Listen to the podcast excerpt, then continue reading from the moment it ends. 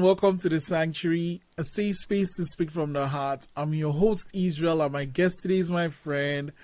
Uh man, you've started so many businesses, and you always like when, and you always leave right at the peak. Why did you do that? Anyway, I didn't even say your name, Nicole. Thanks for coming to the Sanctuary today. Yeah, thanks for having me, man. Yeah. Um. So it was Riot, and then it was Vandal. Like, okay, let's start what are you currently working on now? Well, right now, with everything going on with COVID, I have been in observer mode mostly. I I've been a little bit tepid, like I think most people are, to make a a move in terms of uh, talking about like a brand new vis- business adventure. Um, so right now it's been like a really good time to just kind of like get to know myself and see where I really want to be at this stage, right? So um, yeah, we can get into all the other stuff, the the other businesses and stuff like that. But uh, yeah, it's been a it's been a journey of like um, you know getting to know myself, even through the businesses or through this time, like all of us spending all of our time home during COVID, mm-hmm. right? So yeah, I've been getting into more some of the teaching stuff that I do on the like the metaphysical side and the spiritual side. So that's really where my focus, uh, something that was more of a hobby for me before, has become something I'm feeling like putting my main attention on now. Mm. Like I'm thinking about writing a book and you know like uh, expanding what I do in that space as well. So yeah. Okay, so let's let's go way back then. Like um did you grow up like in a business oriented household? Like where did all the love for starting businesses come from? Um definitely came from two different places. One i hated school. Me and you um, both. yeah you know?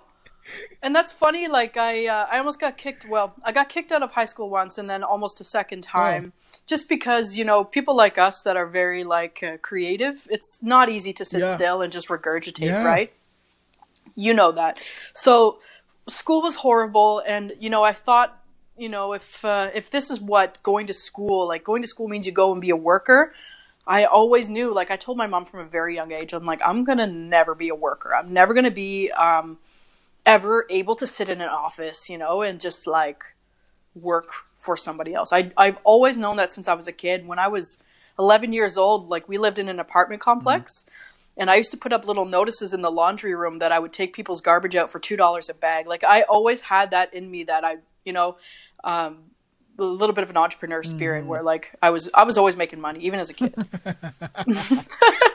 so um how was that business though? Like did you get a lot of people ask for your thing to be taken out? Yeah hundred percent. Like uh, a lot of people were super. You know, there's a lot of super lazy people out there. They didn't want to take out these big trash bags, and I had this cool little trolley, and I would just stuff it full of bags and like take it out for, for two bucks, and like you know that was like my my snack money, my lunch money, whatever. Right. And I was always hustling kids at school and stuff like that. But besides that, uh, my mother was also in business. My mother was an entrepreneur at different times in her life as mm. well. Um, so she she did kind of influence me a little bit in that way. Um, but in, and she also ended up working for me when I owned my businesses, which was really cool. Mm. so I've always had, kind of had that like that that support. So yeah, I, it was never like looked down on when I was a okay. kid. Being an entrepreneur was a cool yeah, thing. no, that that's really nice, you know, especially when you have those style of support. So where where did he go from from the trash bag? What was the next business, and then how did he build all the way to Riot? Oh, like in between the trash bags and riot, there was a few different things. Uh, I was a music producer at one point, oh. uh, DJing. I uh, I uh, joined the Navy. I was uh, in the Navy for about six years. Oh, well, I uh, didn't know this. What did you do in the Navy? Yeah, yeah, yeah. I was a sonar operator. I ended my career in submarines, doing some pretty cool stuff. Holy there. shit! Wait, wait, wait, um, wait, wait, wait, wait, wait. Okay, yeah. so let's start with the sonar thing. Sonar is the is there like the to to kind of know distance based on sound under the thing, right? Yep. Okay. Yeah. Yeah, sound and frequency was always my was always like my thing. I was a I was a DJ since the age of 13. I had a DJ club in, in junior high and I always played music and I always kind of like was in that. So when I decided I would think I was 23 or something like that at the time I joined the Navy.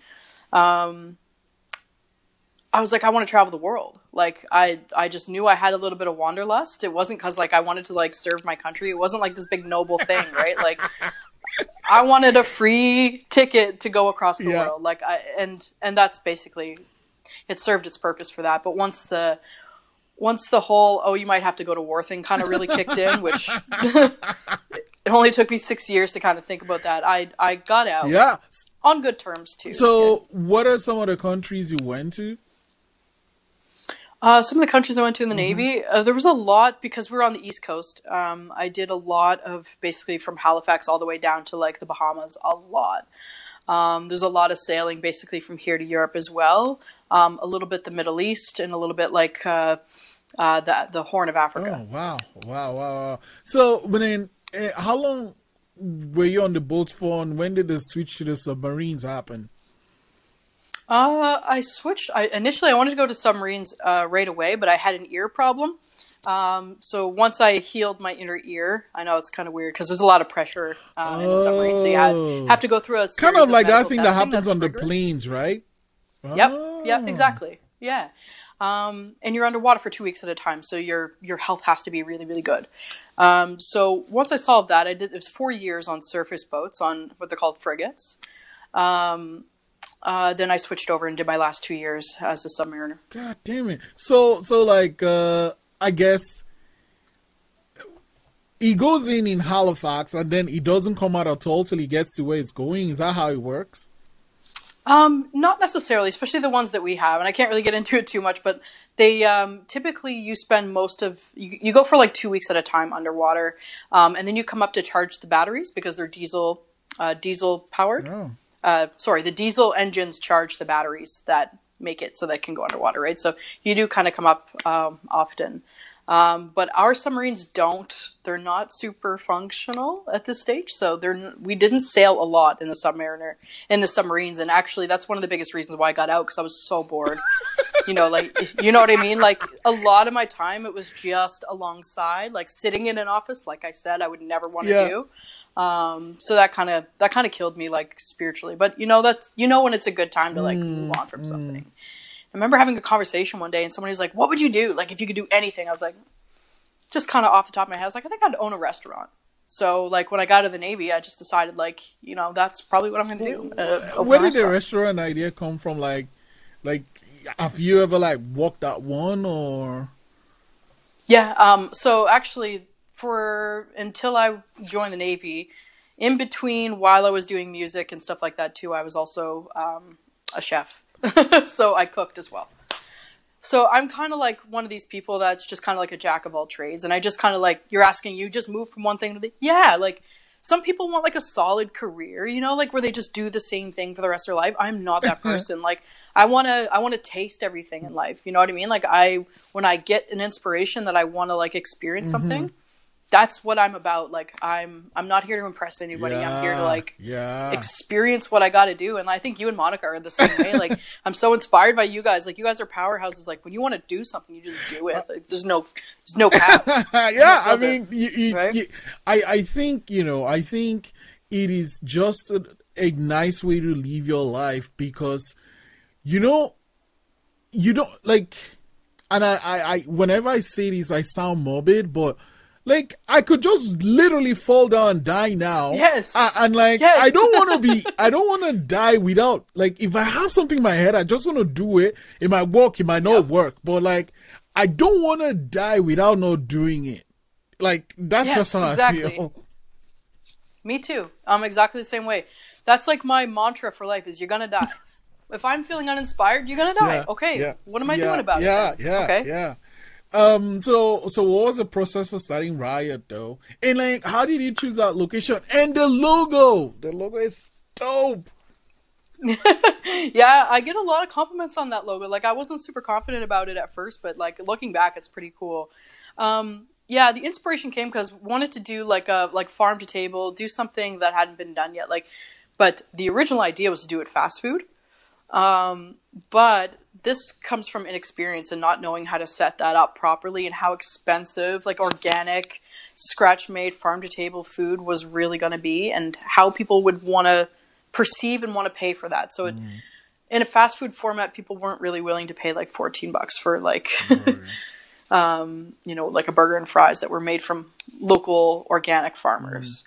Um, so we had to kind of adapt that model into more of a sit down model where people were coming in and they were like having their beer and like the whole thing. So Riot, the whole idea behind it was to do like food revolution was the theme and like we used really beautiful like I loved I loved designing Riot because it was it was right out of my heart. Like it was street art. It was fun design. It was really really like you know good food but like with a cause Mm. right so it was it was really really nice and getting to learn about the farmers and meeting all the farmers and like interacting with them on a regular basis made me really super hyper aware of like our local food systems Mm. and food security and all these other things that like I was you know I just wanted to dive into the that world and and I didn't really know how much I was going to learn through that so yeah it was cool Mm.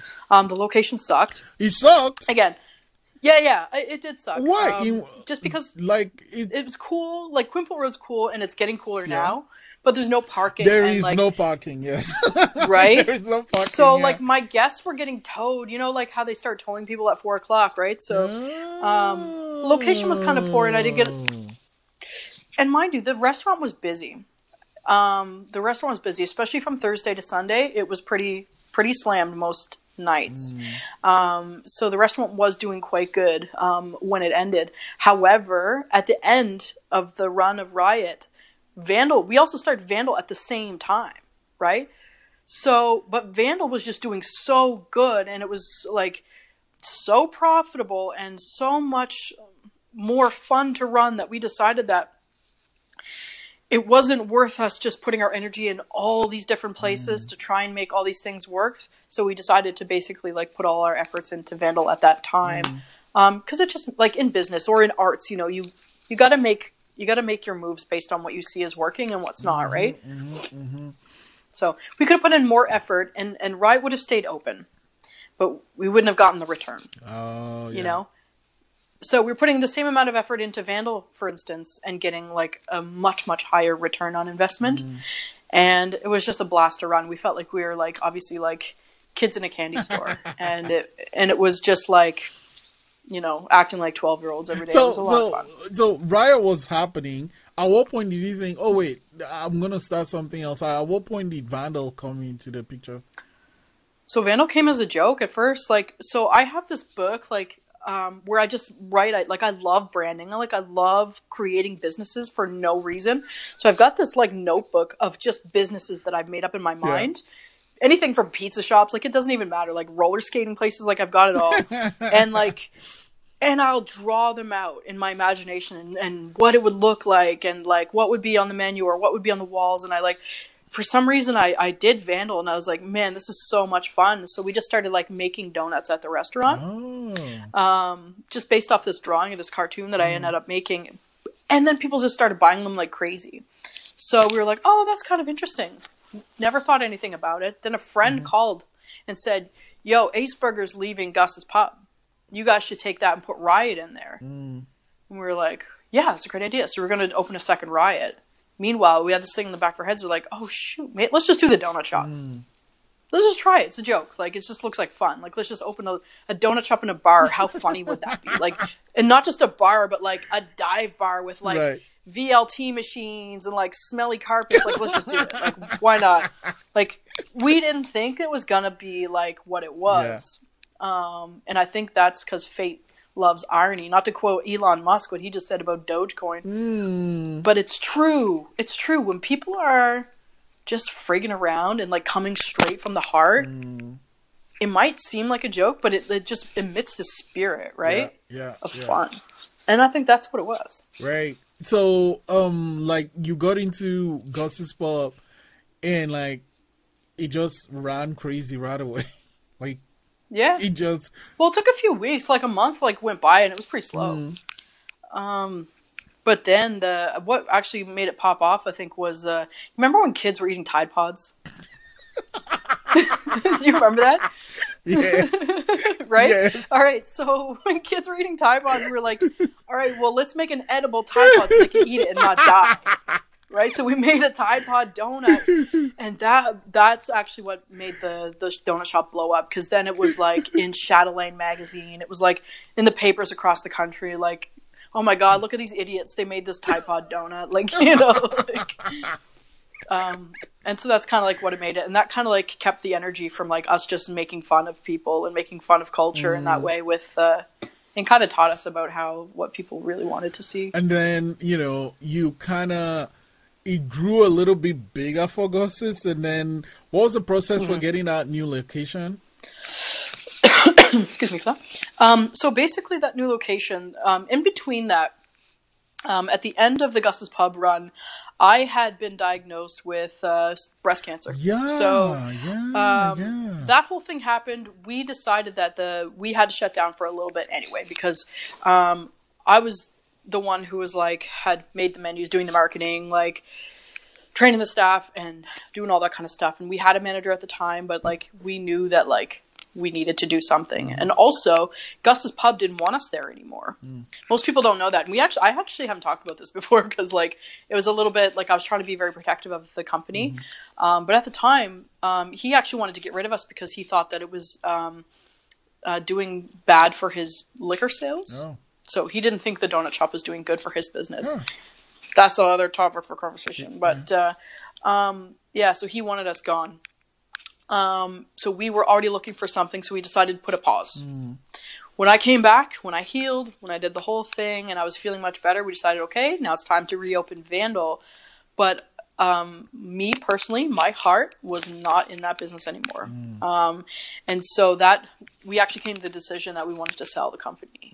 Um, and so we sold it to a couple gentlemen um, on Gottingen Street. And they're actually the ones who now own it, and um, they're the ones who chose that new location. Um, if I, I'm going to tell you a secret that nobody knows about this is that when I was thinking about reopening it, I wanted to do it at the Video Difference Building on Quinpool Road. Whoa. I want it to be- yeah, so Were you're gonna the take the whole Wanderers- building if you did? Yeah, yeah, yeah. Man, that So would have been the shit though. and I was gonna put an arcade in the top and like have like do the whole thing, and it was gonna be Oh. cool. Um, but they wanted ten thousand bucks a month, and that's just like that wouldn't have fly. Yeah, yeah, yeah, it's yeah. expensive rent. Okay, so Um, yeah. so yeah, they kind of did that. Well, you you kind of brushed this out, um, but we talked about this a, a while ago. You you know your diagnosis with cancer. Talk me. I mean, if you're okay talking about that, of course. Yep. Yeah. yeah, so that was a whole I mean that's a whole podcast, but like uh, yeah, I did get diagnosed with uh, with a form of breast cancer, which is really weird cuz at the time I was only 33 years old. Um, so it was pretty shocking and it was stage 3, so also pretty shocking. Um, and that's why like I knew that I had to kind of take some time uh, away from working because obviously like as an entrepreneur you work like even as an artist, you know, you work like obscene hours when you're working for yourself, right? Yeah. So, yeah, so I took that time. Um, I did actually end up healing it naturally. I did uh, water fasting, which was is I'm not advising. This is not medical advice for anybody to do because I did my research and I've also like I've been involved in like natural healing my basically my whole life. It's always been a passion. So I did it through fasting. I went to Thailand. I fasted for 40 days and 40 nights on just water, coconut water, sunshine and soaking in the salt water. And basically, what that did was alkalize my body, allows the, the cancer not to be able to grow. Your body becomes alkaline instead of acidic. Um, and your body naturally starts flushing out anything that doesn't belong with it when you're not eating food. Um, so when I came back and and did the testing again, got all the results. It said that there was no cancer after that. It was like miraculous. Wow. And as you can see, like my relationship to food changed after that too, right? Like, um, so for me, uh, you couldn't pay me enough to want to sell people sugar anymore, right? Because I knew how important a diet was now in the body because I had this life changing experience and how it changed my life and how I knew now that like, you know, eating this you know, I if, if if I had done things differently, I probably wouldn't have had cancer. Is what I'm trying to say, because a lot of cancers, especially breast cancers, are me- metabolic Oh. um, issues. Yeah. So um, for me to go back and sell people sugar and sell people um, the food that potentially would cause this kind of disease wasn't going to fly for me. So um, that's why I kind of move myself now in more holistic um, vision. And I always do things that are in line with my spirit, right? So if it's no longer lining up, it's time for me to pivot. So, I mean, you know, you went to Thailand, uh, you took this intense, um, you know, period to take care of yourself, take care of his body, and then you came back.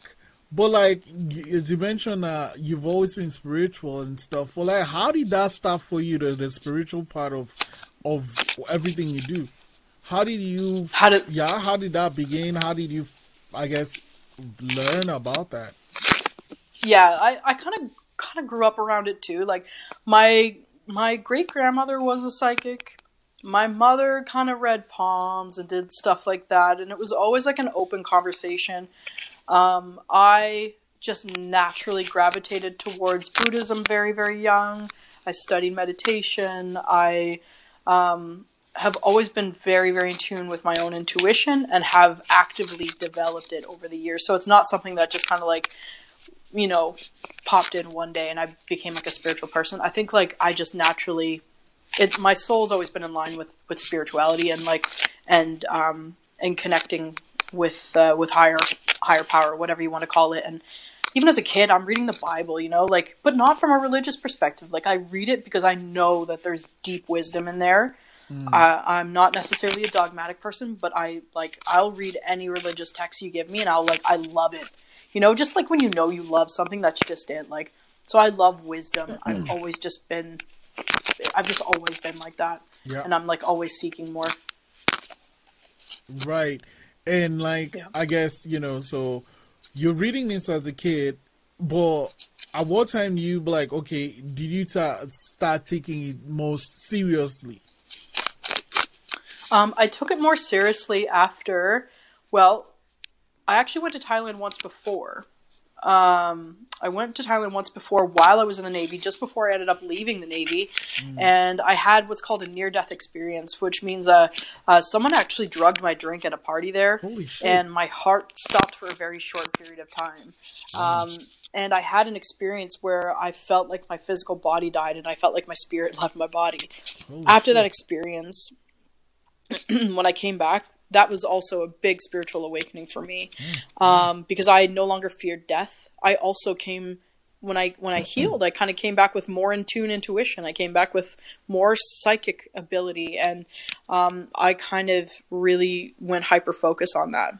So yeah, that, I think that was probably one of the things. And then also the breast cancer scare was another moment for me that was like, okay, now I just felt called to teach because of what I learned um, through my time because I was there alone too. Like I was in silence for 40 days and 40 nights, and that's an intense meditation. Like 40 days, 40 nights, no food, just your mind gets wild in there. Right. But you will also you also get pretty wise in a short period of time. Like every major religion, Buddhism, Christianity, um, Islam, they all have a 40 day fast, all of it, and all of them teach that that silence and and how to find that inner wisdom and how to like you know how to heal yourself naturally and all that. But we've we've in the western world become so disconnected from spirituality. Mm. It's such a colonized mind. Do you know what i mean? Like we're still we don't realize how colonized our society and our and our governments and our minds are over here that it's weird to say that i'm spiritual or it's you know it's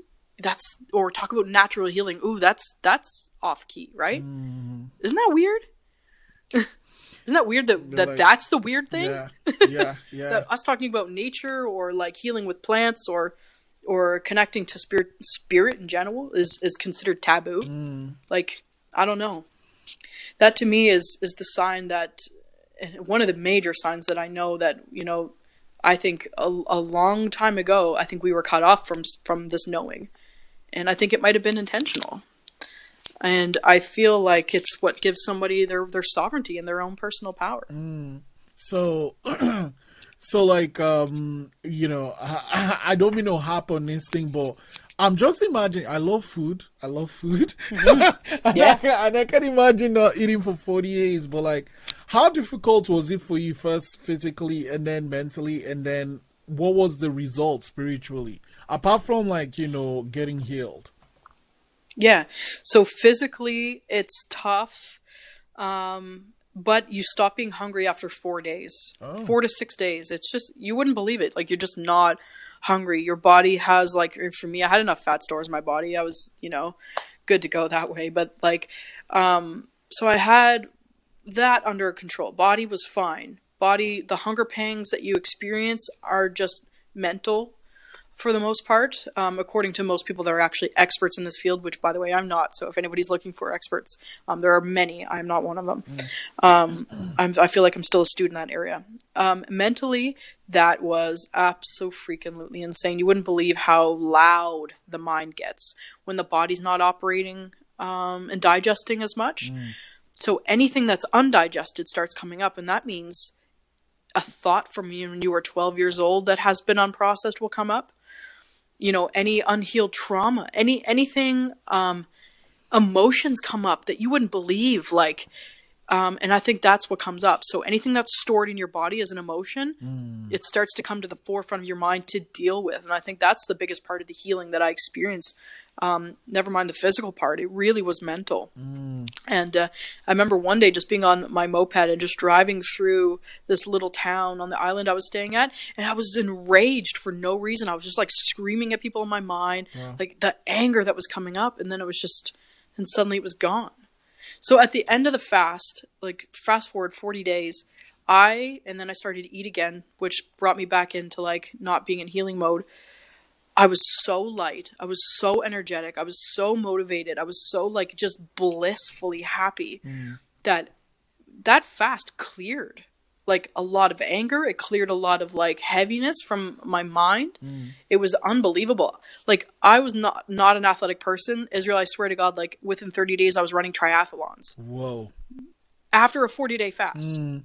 I came home was running triathlons, like bike, swim, run every day, like for hours. Damn. I had so much vitality. My like my life force was back. It was crazy. Wow, that's that's profound. That is profound. So, like, but at any point in those days, like, was there any fear? Yeah, there was on day thirteen. I thought I was gonna die. Um, I uh, got up one day and I felt nauseous, like I was so sick, and uh, I was freaking out a little bit because I didn't know what to do. And uh, then all of a sudden, I just puked all over the place, and it was just stomach bile. You know, the disgusting yellow stuff that comes out of your stomach. And basically, what that is is that you're st- you're processing fat so quickly in the liver, like you're burning fat so quickly because you're not eating that your liver and gallbladder can't keep up with it fast enough, and so that's what happened. It was too much, too much uh, bile production, and I vomited. That's the only time it happened, though. Um, after that, it was smooth sailing. Like coconut water is so electric that when I would drink it, honestly, like I would go out for the day. Like I'd go to the beach, I'd go for moped rides, I'd go to, I'd go shopping, like you would if you weren't starving, and my life was pretty Yeah. normal. Like Wow. it, it wasn't actually like it's tough, but it wasn't that bad. So, like, was there any particular reason you felt you had to go to Thailand to do it? Uh, like, could you have Yeah. done it anywhere? No, um, I, I did a 27 day fast before I left, and because I was trying to do it at home, but having people around you, like, it's so agitating, like, and they're eating and like the small dramas of life. So I knew I needed to be alone. I went to Thailand because it's a part of Eastern culture, specifically in Thailand, that's already part of their healing. They the fasting uh, fasting clinics are everywhere, everywhere. Fasting resorts, fasting clinics, fasting, fasting, fasting is part of Buddhist culture, right? So, um, I connected to that. I was like, okay, if I'm going to do it, there's going to be experts around me, um, support, um, and I love Thailand, so it was just, of course, in the sunshine, right? Like, I made a vacation out of it, kind of thing. In a way. Anyway, you know, boy, you came back super energized, healed, and then, you know, Vandal. Well, by then you were like, maybe this is not what I wanted to do. But, like, um, I guess, you know, for you, because of how in tune you are to the spirit, like, um, financial or economical advantages isn't something that's particular to you. But Vandal was like Vandal, right? Um, and then was there any pressure from anywhere to just you know keep it going? Everybody thought it was nuts, even you. I remember you telling me I was nuts. And Yeah, you know, yeah, like, yeah, I, I yeah. understand. Like, um, that was a that that opportunity um, could have even been bigger. There was, um, and I'm not going to tell you who, but there was a, a president of a major chain company that came from Toronto to Halifax that offered um, like a million dollar deal to say we're gonna we're gonna put this across the country, and. We declined it. Um, which I know a lot of people were like, "Are you out of your fucking mind?" it's just like, mm-hmm. "Yes, yes, you are." Um, um, yeah, no, it, it's just that for somebody like me, like I when I'm doing something that doesn't feel good to like my spirit, I get sick. Yeah. I genuinely get sick. Like I just can't continue with it. And I've always mm. been that mm. way. Like I just like my body shuts down when I'm not doing something that vibes with me anymore. And um you know, it was very chaotic. It was a very hard decision and it was the way it ended wasn't great. And like I if I could go back, I would probably like be a little bit calmer and, and maybe take my time, probably stay in the company a little bit longer and make sure that it was a slower um, release. But you know, mm. everything happened as it should, I feel. But yeah, yeah, it was it was tough. It was a lot of pressure to keep in it. Mm. You mentioned that when you're in, in Thailand, you were like on your moped, and then it just occurred to me, yeah, you ride your bike a lot. One of the one of the funny stories was that one day you just woke up and like, okay, I'm gonna just bike to PEI mm. in the friggin' rain. Mm-hmm. What's wrong with you, Nicole? I don't know. That's the stuff that makes me feel alive, man. Like that's the stuff that makes me feel like there's a there's makes me feel like a great sense of like purpose is that I can wake up in the morning and just say fuck it, I'm gonna do whatever I want. Mm, mm. and, and I think you you went to like a bakery there or something like, right? Yeah. Yeah. like yeah, I went to, to PEI and I went to the Magdalen Islands. It was on a whim. It, like like that's just so fun. Like the freedom sometimes that like I feel super grateful to be able to have is sometimes I can just mm. like get up in the morning and get on my motorcycle and like say where am I going to go? Mm. Like I had no plan. I was thinking between Montreal or the Magdalen Islands. I chose the Magdalen Islands because I'd never been there, but it was super fun. And like, how long have you been biking? How did you get into biking? I got into motorcycles the first time I went to Thailand. Again, like Thailand, oh. there's like there's like there's so little rules there. Like you can just do whatever you want. You can try whatever you want. like, um, I think there's like 20, 13, and also I drove motorcycles when I was a kid too. It was a big part of my like upbringing. Um, we always had like mm. four wheelers and dirt bikes and stuff like that, and like I was obsessed. Um, so when I started doing it as an adult, it just clicked, and it was like it's now it's like the most magical part of my life. Like I'm obsessed with my motorcycle. So most people that know me know that. Mm. Mm. Um, and your dog. Have you always had pets? Yeah, yeah. I love, love, love having pets around. Specifically dogs. I just got a cat last year too, which is kind of cool. It was my first time like having my own cat, and I like took the time to like find the right one and all that kind of stuff, and it was fun. Mm. Wanted a little so, black cat. yeah, yeah, you like black too. Mm-hmm. Um, but like, okay, so you you let Vandal go, and mm-hmm. then you you know you did all these things that you've wanted to do uh, you know, travel, ride wherever you want to go. But like, kind of, then from nowhere, COVID happened. Like, uh, when the very first wave happened early last year, were there things you planned to do and that COVID changed? Yeah, yeah. Um, there were definitely things that I was planning on doing. I was definitely planning on opening another business. Um, I was in the middle at during COVID of buying a commercial building in Kentville, which was this beautiful historic building. And uh, yeah, I had lots of plans. I was going to even do a brewery at one point to do some, well, honey wines. There's a lot of different projects that I had on the go, like pre COVID, that all completely um, stopped. Um, and so during COVID, I've been working on, like, very slowly working on writing a book um, and doing art. I'll be doing a mural on Gottingen Street within the next couple weeks or so um, mm-hmm. on the mm-hmm. Hopyard building there. Um, but other than that, it's just been art, art, writing, relaxing. I mean, there's not much else that we can really do, right? right, right, right. That's the other thing, you know, like, you know, I mentioned the logo for Riot. You did that, Vandal. You, like, pretty much were the creative brain behind all those, you know, images on the walls, mm-hmm. on the, on the on the boxes and, mm-hmm. and stuff. Like, how did the art thing happen? Like, have you always also been drawing growing up? Yeah, yeah. That was just like my my stress relief as a kid. As I used to go out on the curb and just draw pictures.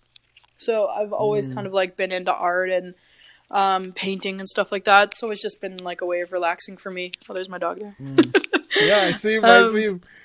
Yeah, so that's it's always been a part of my life, and it always definitely will be. Like I'm I'm thinking of doing some more creative direction in the future as well, and I was looking for like teams or like maybe small agencies that are are going to be hiring because I don't necessarily want to open my own. But I love branding. Mm. I love developing uh, businesses for other people. I've done some of that for other companies as well. It's it's really fun. So then, uh, you know, another thing I wanted to talk because I'm, I'm gonna let you go soon. He's looking for attention, so so I'm gonna let you go soon. But um, something I wanted to touch on was, you know, for Nocturne, you decided to do this crazy, crazy idea. It's like you know, you do murals, you paint a wall, but you're now gonna bring all that thing and then have someone tell you their life story and you're going to tell this story in a can. Mm-hmm. Where did that idea come from and, and how did you go about doing it? Yeah, well, the idea of, of putting art on cans wasn't original. That one came from YouTube, but I started experimenting with um, doing it myself. And then naturally, somebody I saw on, on Instagram just wrote the story about her um, singing for nickels, like Dolly Parton songs for nickels. Like instead of a lemonade stand, she would like sell songs for nickel. I thought that was like the friggin' funniest and cutest thing that I've ever seen. Right, right, right. And so I just like when I was doing the art for the cans, I just drew one on the can, and like I showed it to a couple people, and they're like, "Holy crap! Like that's so cool." It just yeah. so happened like the girl that did it, she was the the director of Nocturne, right? So she invited me to like take the cans and like take the stories and like make a little exhibit of it. Um, yeah. So that's it. Just it was so organic. It was so fun. Like wasn't something that I was planning on doing at all. So I asked for an ulterior motive. Where is my can, Nicole? I still have them. I've moved. I've moved three times since I've done that project, and I, I have everything still packed up. But I do have your can. okay. so you. I just need to. Well, well, when when we are back to normal and I can go out again, I'm coming to get my can. Yeah, man. Cause like, yeah, yeah, we'll go for coffee, and I'll bring your can. Right, right, right. Okay, so I'm gonna let you go with this though. Mm-hmm. Um, you know, the the like I I actually I think I might have the answer to myself, but I'll just ask anyway. We live in a world. At the end of the day, we still live on this planet. As long as we are in this meat suit, we are here, right? Um, even though you know we might be from other places or had other lives or have like other things that we can't physically see, but spiritually there's a connection there. How do you like balance the two, right? Because mm. we still have to live here, right? Mm-hmm. It's hard. It's hard because, you know, sometimes knowing that we're having this temporary experience as a spiritual being can be a little bit like, okay, well, what's the point, right? Um, but where I find the point and purpose, where I find the connection between spirit and the material world is through art. It's through creation. Mm. It's literally mm. through I mean, the word the word art and heart to me are the same thing. It's the same form of bringing something that is unknown into the material world. That to me is literally the connection between the higher and the lower worlds. So mm. when I feel the most in a flow state, when I feel the most like in connection, it's having a heart to heart conversation or like creating some art or, or, just like putting myself into a situation where like I've never done something before, trying something mm. new, getting into the unknown, I think that's where you find that connection. But it's mm-hmm. when you get into routine and you start um, doing the things that you do all the time, that's when you start getting in that cycle of repeated experience, and that becomes mm-hmm. painful. Because I don't think yeah. that. I think like when I talked about the colonized mind or the colonized world, I don't think this world is that we live in that we've created so far is natural. You know, like art isn't revered in school, but the worker is that like I don't know. I just don't think like sitting in an office for eight hours a day is natural. I'm sorry. Like I think that's mm-hmm. hard on the human heart um, mm-hmm. to not have that creativity and not have that experience. So as much as we need that, we do need that experience too in life to have like the world function. I think that it, we need mm-hmm. a big shift right now, and I think that we're starting to see people wake up to that. That we can't just work to work anymore. Like it just doesn't our hearts aren't in it, it's just not going to connect. I think we're in the middle mm-hmm. of a great awakening spiritually. Like, um, people are starting to really like push more for what they want and what they need, and um, and I think that's a great sign of the times. Like, I know things are dark, but I think that you know the dark comes with the light. Like, they're so we live in a polarity, right? Like, one can't exist without the other, just like the the yin yang mm-hmm. sign. And I feel like great awakening is happening along with a great reset of of all that darkness and stuff like that too. So I think we're uncolonizing ourselves from the fact that you know the only place in the world is the Western world is the only one that doesn't talk about reincarnation.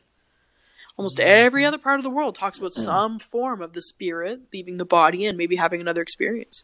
So we need to connect back over here and figure out how we um, we do connect to spirit because we're we're just like soulless workers over here, man. Sometimes and most times are you kidding me? Like, uh, uh anyway, yeah. I wouldn't even get into it. I was gonna let you go, but I have one more question though. Mm-hmm. Um, like now, you know, we are going through this pandemic, right? What are, I mean, uh, what are some like what advice would you give to people that are listening, watching this episode of like how best to navigate it? Yeah. I think the best way to navigate the pandemic is to turn off your TV. yeah. Um, because when you're going through such a great change in the world, your nervous system is being enraged, just being flared, right? Like spend less time on social media. You you don't you can't solve the world's problems it's a really, really, really good time to connect with yourself. It's a really, really, really good time to learn more about yourself and reconnect with your passion and your art and and all those things. You don't have to be connected to the storyline of what's going on all mm. the time. And that's what I would say is probably the most important thing is to disconnect from the narrative as much as you can because I don't know. I, I don't see the point in staying connected to, to the fear based paradigm all day, every day. Yeah, you just it's it's detrimental exactly. to your health. It only makes things worse because he, he, just put, it's like putting gas in fire. Just. Mm-hmm. Anyway, Nicole, I'm gonna yep. have you back because you know I had a list of things written here. I said I was gonna talk about tarot. I was gonna talk about your dog. I didn't talk about that. So there's a lot of things we need to talk about. Um, and uh, it'll be great to have you back. But really, really, thank you yep. so much for your time. I know he he he Thank went you. away. He went away, but I knew he needs attention. So I, am gonna let you go. But really, really, thank you so much for coming to the sanctuary today.